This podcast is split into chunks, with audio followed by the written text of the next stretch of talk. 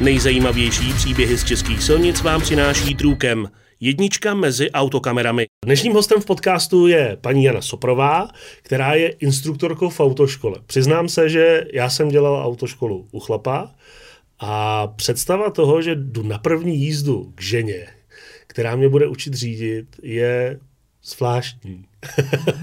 Jak to vnímají chlapi vás jako instruktorku? Já si myslím, že v dnešní době spíš bych řekla, jako žena mám i výhodu, ano. Protože je nás trošku míň.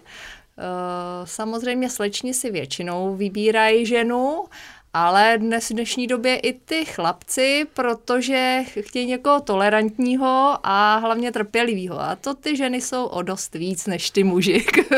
Aha. Na začátku jsem popravdě měla víc těch slečen, ale občas jsem měla nějakého chlapce, kterého já si vždycky velmi vážím, protože když se muž rozhodne jít ke mně, tak to beru jako poctu. Mm-hmm. A samozřejmě se to všechno nabaluje, čím víc to dělám let, tím víc těch chlapců mám víc, protože si to mezi sebou řeknou, že to zas není tak zlý s tou ženskou. A nejde o to být nejlepší řidič, jde o to je to dobře naučit. Že? Mm-hmm. Teď jste mluvila o tom, že vlastně si to vyberou, že jdou k vám. Já si můžu vybrat, kde budu dělat autoškolu, samozřejmě, nebo s kým ji budu dělat. Ano, ano. Podle čeho bych měl vybírat? Nejenom podle toho, jestli mě bude učit pěkná ženská, nebo jestli vedle mě bude nerudnej chlap.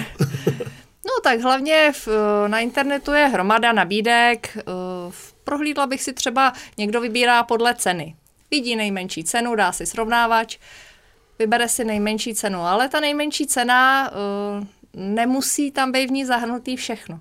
Mm. Takže bych se podívala na celý ceník, podívala bych se, kolik budu platit za další kondiční jízdy, jestli to není rozdělený na jízdy a teorii, kolik budu platit, když neprospěju, za nějaký právě ty následní jízdy, anebo ještě za další přistavení vozidla k jízdě. Jo, to všechno je spoplatněný a každá autoškola má nějakou základní cenu a pak má tady ty položky, které už málo kdo si dočte. Prostě vidějí základní cenu, zavolaj, jo, to se mi líbí a pak najednou tam vystane a tady za teorii účtujou ještě další peníze účtujou za přistavení auto ke zkoušce a tím se to jakoby načítá, protože většinou máme všechny ty ceny dost podobný, takže ještě dál bych volila, když přijdu na první hodinu, musím mít nějaké náležitosti. Jo, takže ten instruktor mi musí vystavit kartičku, kde se zapisují hodiny. Musí mi všechny hodiny, které já odjezdím, napsat do knihy jízd, které já potom podepisuju. Bohužel nějaké autoškoly řeší na to, že ty žáci nevědí, kolik mají odjezdit hodin a samozřejmě nějaký hodiny jim potom můžou i zkrátit. A kolik mají odjezdit hodin? 28 vyučovacích hodin. Většinou se slučují ty 2 hodiny na 1,5 hodiny. Mm-hmm. Právě musí být vystavena průkazka v autoškole, kde jsou vypsané všechny hodiny. Je to evidence toho žáka, který si tam může zkontrolovat, kolik má odjetých hodin a kolik hodin mu ještě zbývá. Je nějaká šance z toho v půlce vystoupit, když z toho nebudu mít dobrý pocit, řeknu si, ale tady mě to asi moc nenaučej, nebo mě chtějí vzít na hůl. Dá se z toho vystoupit a třeba i s nějakou poměrnou částí té výuky přejít do jiný autoškoly? Určitě, tady to je krásně zákonem umožnění v kterýkoliv fázi výcviku. Můžu odejít, i mezi zkouškami můžu přejít do jiného města, k jiné autoškole a všechno, co jsem tam odjezdila, mi platí a autoškola mi musí vyplatit poměrnou část. Musí mi vrátit všechny papíry, musí mi vystavit převodku, kde mám potvrzený, kolik hodin mám odježděno, kolik teorie mám odchozeno. S tím si domluvím hodiny v jiné autoškole, všechno mi platí a já si to tam dojezdím. Říkáte, že na tohle jsou poměrně jasný předpisy, ano, nebo jak to má fungovat. Je třeba nějakým způsobem standardizovaná, já nevím, věk auta, nebo typ auta, vůbec. Velikost auta, ne. Abych se učil na něčem, ne. Co je soudobí a tak dále? Ne, vůbec není nic takového, každý si může pořídit auto, jaký chce. Přidá si tam pedály a pak už je na žákovi, co si jakoby vybere, jo. Vím, že jeden kolega má starýho favorita. Jeden kolega měl starou 120, jo, a taky s tím jezdil autoškolu. Tak na druhou stranu je spousta z nás, kteří na tomhle vyrostli. Určitě, na autech. A určitě není špatný si to zkusit, ale myslím si, že by se měli učit na něčem, co je aspoň trochu moderní. Mm-hmm. Mluvila jste taky o tom, že můžu přejít do autoškoly v jiném městě. Dá se to nad tím přemýšlet i tak, že si vyberu autoškolu, řeknu třeba v menším městě, že budu dělat zkoušky někde, kde není provoz, nejsou složitý křižovatky a tak dále? To se samozřejmě děje hodně. To se děje hodně. Děje se to, že i třeba žák nastoupí, má autoškolu při škole, která je levnější. Tam si odchodí všechny hodiny, ale na zkoušku, protože to je ve velkém městě, si domluví u nějaký jiné autoškoly v menším městě a tam jde na zkoušky. Jak pak takový žák ale obstojí v tom, když přijede do toho většího města v tom provozu? Kdy pokud opravdu... tam dělal jízdy, tak tam obstojí. Pokud opravdu se přihlásí nebo bydlí, to, spíš to je, že bydlí v tom malém městě. Prostě bydlí v tom malém městě, nechce nikam dojíždět, tak se tam přihlásí. Ten instruktor by s ním měl aspoň na nějaký jízdy zajet, protože ty menší města jsou vždycky poblíž nějakých větších měst a dají se tam taky najít těžší situace. Všechno záleží dost na tom učiteli. Jak chce toho žáka naučit? V jakém stavu řidičského umění, dá se to tak říct, by žák měl opouštět autoškolu? Protože si pamatuju, že jsem třeba měl kamarádku, která dlouhý roky se bála odbočit ze silnice doleva přes ten protisměrný pruh a vybírala si cesty záměrně, takže třeba objela blok, aby příště už na tu křižovatku přijela rovně a mohla jet vlastně tím směrem, kterým chtěla. Tohle už by asi jako měli zvládat. To musí samozřejmě zvládat, ale jak říkám, je to bohužel hodně o obtížnosti té autoškoly. Jo.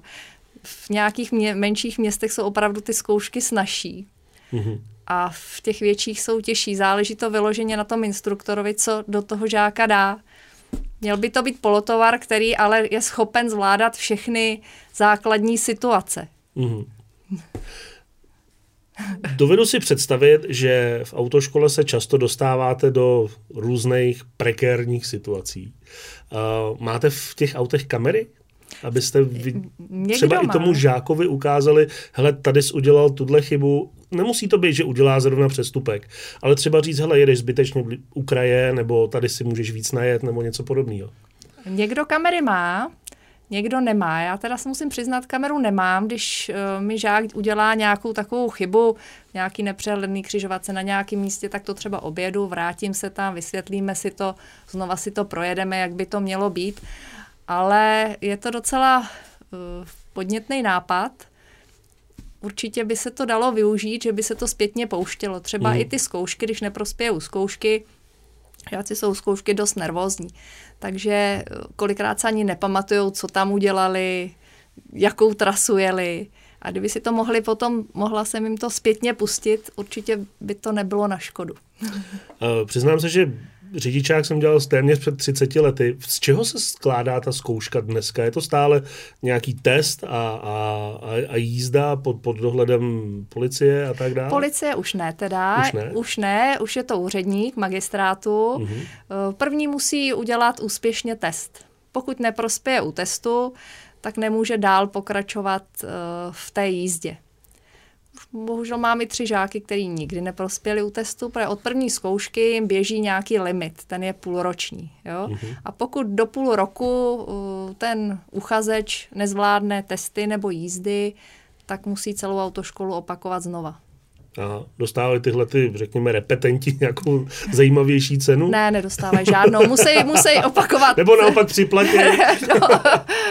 Ne, už to s nima většinou je lepší, jo, ale protože už něco na té silnici strávili. Ale říkám, mám i dokonce 3 žáky, který nikdy neprošli ani testama, takže k jízdě se nedostali vůbec. Ale tam je trošku někdy problém, když má někdo dyslexii, dysgrafii, tam je úprava, že můžou to místo půl hodiny ty testy dělat hodinu. Mm-hmm. Když třeba jsou výborní řidiči, orientují se na silnici, prostě takový ty slovíčka, komplikované otázky oni někdy opravdu nedávají. Teď asi zabrousíme do místa, kde to pro vás není úplně ten váš obor, nicméně cyklisti. Teď je velký humbuk kolem odstupu 1,5 metru od cyklistů a tak dále. Častý argument motoristů je, že cyklista nemá povinný ručení, nemusí mít řidičák, přesto se pohybuje po silnici a měl by dodržovat to, co na té silnici platí. Jaký je váš názor? A klidně jenom privátní, nemusí to být... Já jsem docela vášnivá cyklistka, jo? A řekla bych, že teda jsem horší cyklistka než řidič. Ale cyklisty respektuju, někdy úplně ty předpisy, které musíme třeba v autoškole dodržovat, mi nepřijdou dobrý, protože cyklistu třeba nesmíme předjíždět na plný čáře. No, když jedeme někde do kopce, když vem u nás v Libar, třeba až na Ještěd je plná čára. Jsou tam přehledné úseky a kdybych měla jet celou dobu za cyklistou a nesměla přejet plnou čáru, protože dodržet boční odstup 1,5 metru a nepřejet plnou čáru je možné v málo kterých místech, tak bych jela na jedničku a jela bych tam asi půl hodiny. Takže to jsou předpisy, které, myslím, by mohly trošku jakoby zmírnit. Ale jinak s cyklistama moc problém nemám, respektuju je a jsou součástí silničního provozu a že by musel mít řidičák, s tím úplně se nestotožňuju. No, musí mít aspoň nějakou základní znalost značek, pravidel na křižovatkách. To by určitě měli mít, ale ve školách se tomu docela věnují. Ve školách se věnují, jsou různý ty dopravní hřiště, kde jezdí na kolech, někdo dělá cyklistu, někdo dělá chodce. Já vím, že moje děti, není to tak dlouho, tím všem prošly. Co třeba nějaká škoda, když cyklista se od někud vyřítí, oni často mají takový pocit, že nemusí dávat přednost v jízdě a tak narazíme třeba do auta, uděláme díru do dveří. Jak si to na něm vymůžu? Povinný ručení nemá. No, to nemá povinný ručení, to je zajímavá otázka, to jsem teda nikdy se s tím nesetkala. Jednou mě naboural pán, který neměl povinný ručení vůbec, taky na autě. Takže to řeší pak kancelář pojistitelů. Přesně tak, kancelář pojistitelů, ale v tomhle případě to teda netuším. Kdyby to třeba bylo dítě, ještě úplně nezletilý, tak to netuším, jak takováhle nehoda se řeší. No, většinou to není moc velká škoda, nějaký škrábance, ale stejně něco to stojí. Je to šedý místo. Co si myslíte, protože jsme se bavili o tom, že není dáno teda, jak moderní auto má být používáno v autoškole. Nicméně, čím novější, tím asi lepší, aby si žák zvyknul na různý systémy v těch autech. Co si myslíte o moderních asistenčních systémech? Pomáhají, anebo spíš škodí ve smyslu, že tomu řidiči dávají najevo, že nemusí dávat tolik pozor, protože to auto samo zabrzdí, bude si ho pinkat v pruhu a tak dále, upozorní ho na nějaký nebezpečí, případně zastaví, pokud se zastavila kolona. Je to poměrně dvousečná věc, buď to může pomáhat, anebo to opravdu ještě víc motivuje k těm lidem, aby koukali do telefonu a tak dále. No tak v autoškole úplně příznivec toho nejsem. Jo. Já mám jenom zadní parkovací senzory, jiný nemám. Samozřejmě nějaký kolegové mají toho daleko i víc, ale taky se to dá všechno vypnout. Jo. Komisaři dokonce to i někdy, já třeba ty zadní si nemůžu vypnout, ale když někdo má i parkovací asistenty a učí s tím žáky parkovat, tak komisař to chce i vypnout a musí ukázat, že umí zaparkovat i bez toho. Jo, takže určitě to není na škodu, když ten žák se učí, protože ty mladí lidi chtějí to používat, líbí se jim to, všechno jde dopředu, když se to naučí už v autoškole, ale měli by to umět určitě i bez toho. Jaký jsou nejčastější prohřešky nebo chyby, kterých se ti lidé v autoškole dopouští? Je to ta nejzásadnější věc a to je jako nejvíc konců zkoušky, nejvíc takzvaných vyhazovů je za nedání přednosti. Jo? Řekla bych, že to je nejzávažnější prohřešek, ale ono to není jenom, že je hlavní vedlejší. Je plno uliček, přednosti zprava, na parkovištích přednosti zprava. A tohle si všechno ten uchazeč musí pohlídat a k tomu si musí pohlídat snížené rychlosti, řazení, takže že se někam nepodívá, kam by se podívat měl. A potom ty zrcátka, když se přejíždí z pruhu do pruhu, objíždí překážky, že nestačí sledovat ty zrcátka. A vyžaduje to velkou odvahu posadit se do auta vedle někoho, kdo v životě neřídil a mít k dispozici jenom pedály?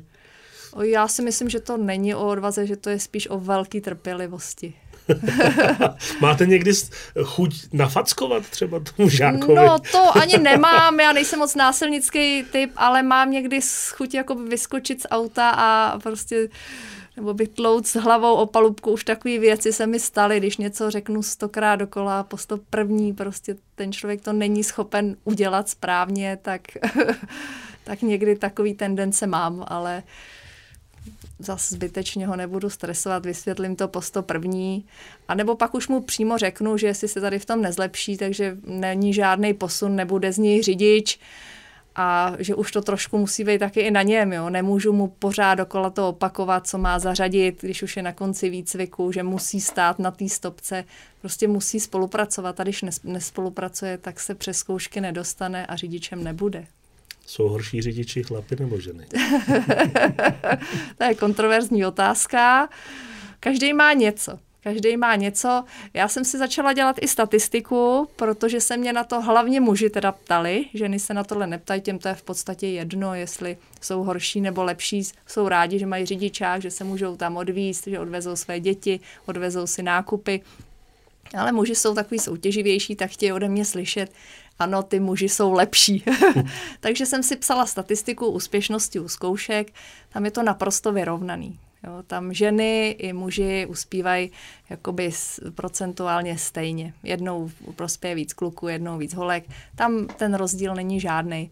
Rozdíl je trošku v těch jízdních vlastnostech. Jo. Ty holky jsou opatrnější, řekla bych, že jsou takový tolerantnější, slušnější.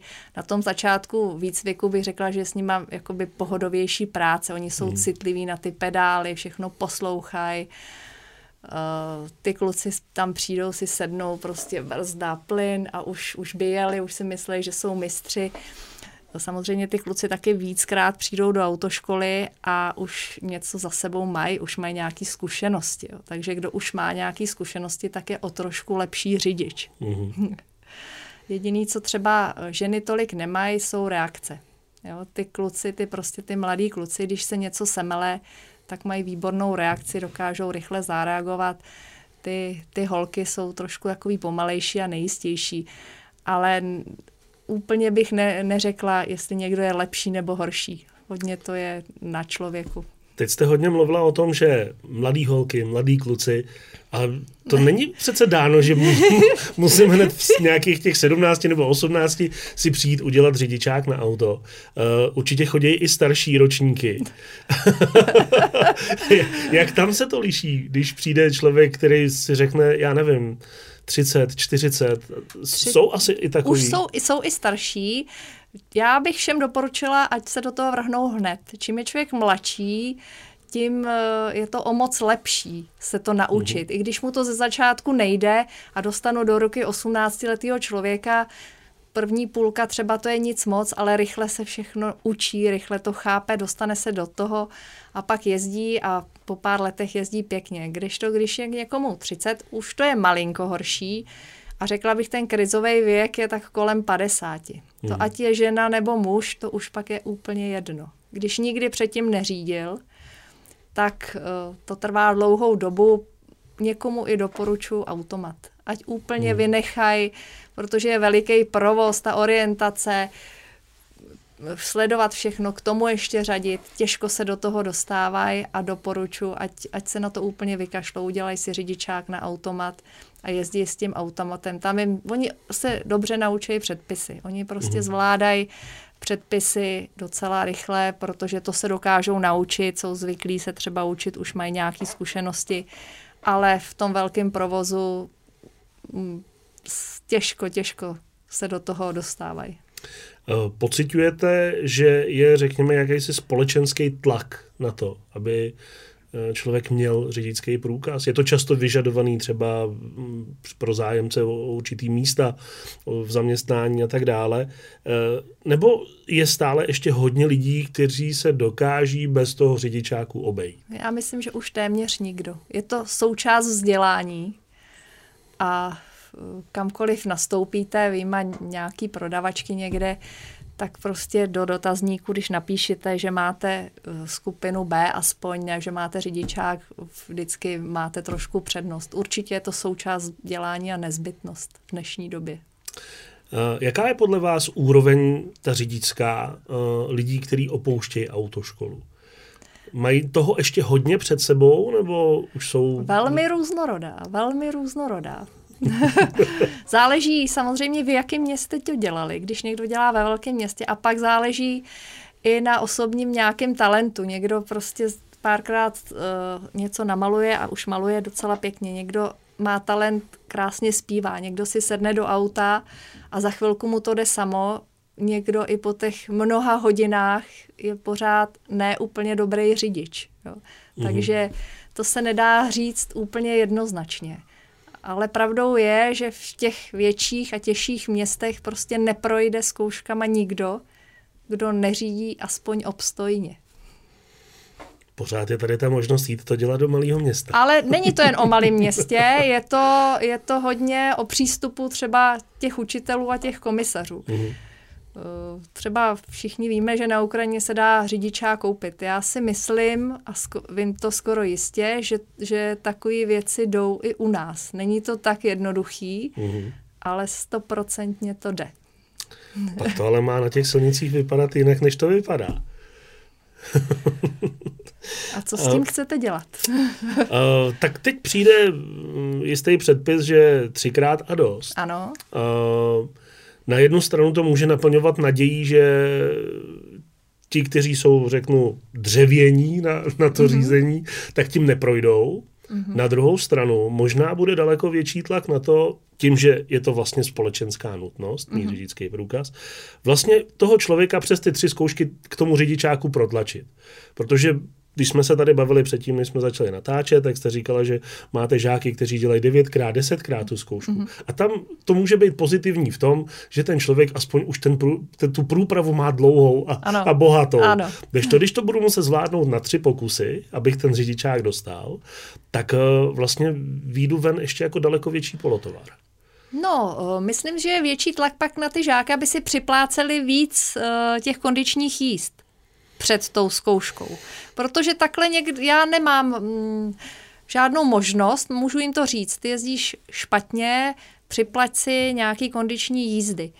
Prostě u té zkoušky neuspěš. Ale on, když mi řekne, ne, já si myslím, že jezdím dobře a já si přeju a ještě mi to dá písemně, že si přeje, abych ho přihlásila ke zkoušce, tak já jsem povinna ho tam přihlásit. Mm-hmm. Jo. Teď budu mít jakoby větší pravomoc, nebo ne větší pravomoc, i větší jakoby tlak na něj, aby si ty kondiční jízdy připlatil, protože když 3x neuspěje, bude to muset dělat celý znova. Takže kdo nejezdí dobře a uvědomuje si to, což je teda musím říct většina lidí, občas je někdo, kdo si to neuvědomuje, s tím pak je těžká práce, ale kdo si to uvědomuje a chápe to, tak si prostě připlatí třeba ne 1, ale třeba 3 ty kondiční jízdy. Mm-hmm. Říkala jste, že nejčastější chybou je nedání přednosti v jízdě, že na to se vyletí u zkoušky. Předpokládám, že se to děje i během těch jízd, během té výuky. Ve chvíli, kdy autoškoly uvidí policejní hlídka, že nedá přednost v jízdě, zastaví ho, tak kdo za to může? Za to může vždycky žák. Vždycky žák za to. Tak samozřejmě, když nedá přednost v jízdě, tak mu to tam zašlápnu. Že? Nepustím ho najet do křižovatky ve většině případů, aby jsme tam s někým se nabourali. Ale za všechny přestupky, překročení rychlosti, zastavení na zákazu zastavení nebo nedání přednosti, za to může žák. A nese si za to zodpovědnost formou pokuty. Některé pokuty jsou svázané i s přičítáním trestných bodů, nebo škrtání bodů, to je jedna, k tomu asi budeme říkat. V tu chvíli ale ten žák ještě nemá řidičák. To se mu ty body někam schovají, až ho dostane tak rovnou sečtou. No, slyšela jsem jednoho policistu takhle vyhrožovat, že mu založí kartu neřidiče a tam mu už odepíše nějaký body, ale nikdy se mi to nestalo. Prostě jdou na toho žáka a chtějí po něm pokutu. Je to samé i v případě dopravní nehody, předpokládám. V případě dopravní nehody určitě ano, tam se ale potom posuzuje, kdo za to může víc, tam už jsem spolu zodpovědná i já za tu dopravní nehodu, která by se nám stala. Zatím jsem v takové situaci naštěstí nebyla, ale když něco společně způsobíme, tak on ještě řidičák nemá a já tam nesu spolu zodpovědnost. Díky těm pedálům. Díky tomu, že on je prostě nemá řidičáky ve výcviku a oba tam za to nesem zodpovědnost. Záleží, v které fázi je výcviku. Když je úplně na začátku, tak nesu víc zodpovědnost já. Když je už na konci zkoušky, tak on víc. Existuje nějaký speciální režim nebo tarif u pojišťoven na auta do autoškoly? Ne, naprosto standardní. Naprosto standardní povinný ručení, naprosto standardní pojištění. A nemyslím si, že autoškoly havarujou víc než kterýkoliv jiný řidiči. Naopak jsou víc nabouraný. Aha. Ostatních řidičů. Takže máte speciální sazbu v servisu i třeba na výměnu spojky nebo něco podobného? Ani to není potřeba. Budete se divit. Teďka jsem dávala svoje staré auto dceři, mělo na je to 250 000 se žákama a ona si nechala zkontrolovat spojku a servisáky řekl, že spojka je úplně v pořádku. Když jsme se bavili ještě před natáčením o tom, že dobře, ponechme stranou, jak těžký je projít těma zkouškama. Nicméně, pokud uvážíme rychlost, kterými se auta pohybují po silnici a jejich hmotnost, tak ta kinetická energie je enormní. A dá se to přirovnat ke zbraní. To souhlasím. Dostat zbrojní průkaz rozhodně není tak snadný, jako dostat řidičský průkaz.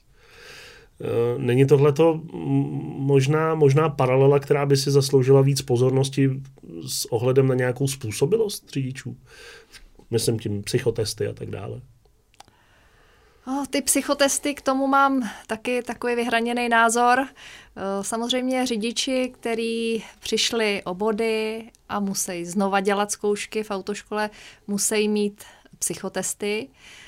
A pro ty psychology je to docela dobrý výdělek, když to nedostane u jednoho k druhýmu, je jich tolik, že si myslím, že pro nikoho není problém, aby ty psychotesty udělal a dostal. Z toho, co mi říkáte, mě jímá hrůza, že vlastně nelze prostředí českých silnic nějak smysluplně narovnat. Asi se s tím budeme muset smířit.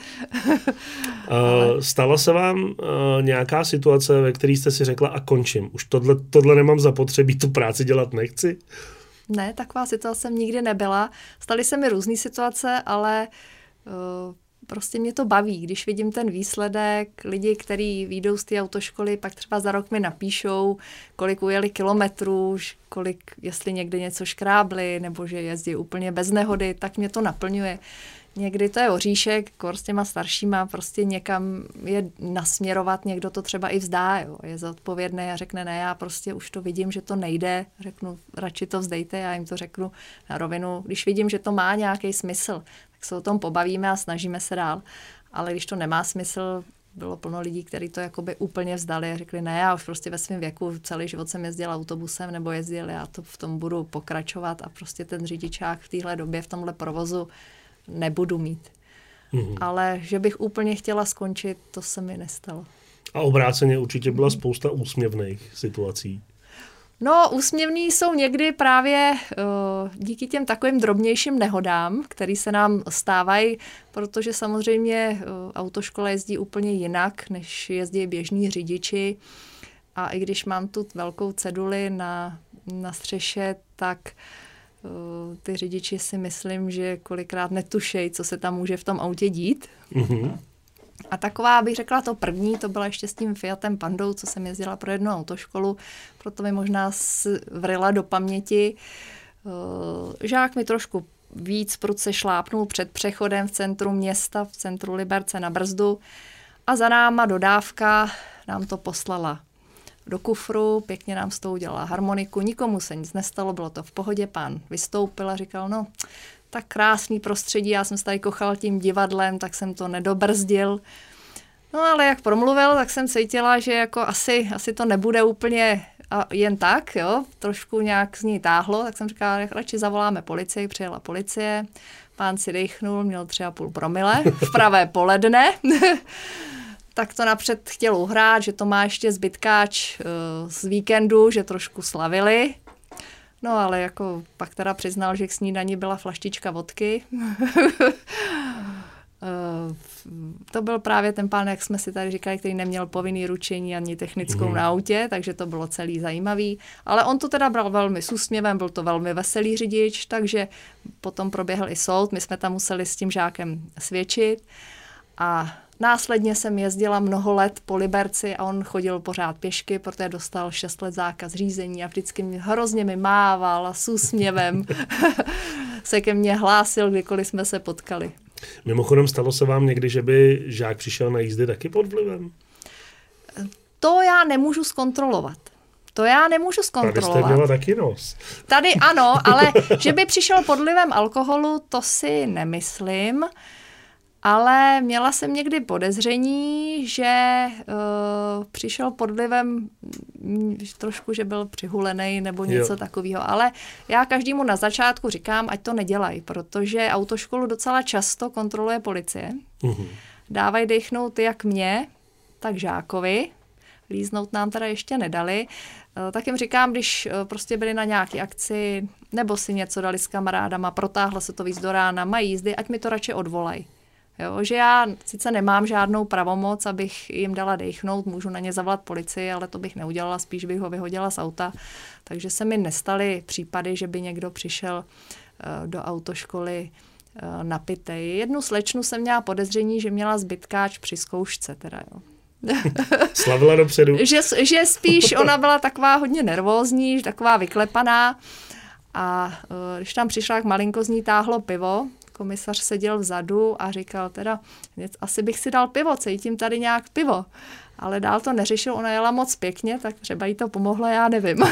Proti stresu. Proti stresu. Tím, že strávíte na silnicích spoustu času, co vás na českých silnicích nejvíc štve? Co mě štve? A nemyslím tím jejich stav. No, tak to určitě, ten je hroznej. Ale spíš chování českých řidičů, co je takovej ten nešvar, který vám dokáže hnout žlučí. Já bych řekla, a s tím mám teda i osobní zkušenosti,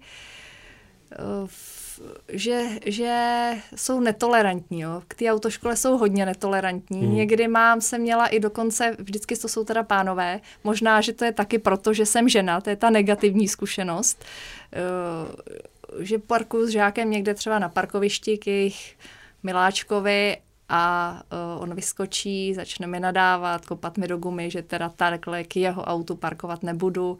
A už jsem měla víc takových incidentů, jo, že prostě mi vyhrožujou, že mi nadávají, že mi volají do auta, co je zdržuju, tak takováhle netolerance. Jakože si přečtou telefonní číslo na autě. Ano. A volaj mi, co je zdržuju na silnici. A no, někdy i dost peprný výrazy slyším. No, Jano, přeju vám, aby těchto telefonátů a vůbec historek bylo co nejméně, aby byly spíš ty úsměvnější. A děkuju, že jste si udělala čas a přišla za námi do studia. Taky děkuji za rozhovor. Díky dnešnímu hostovi a podcastu Autokamerám Trukem.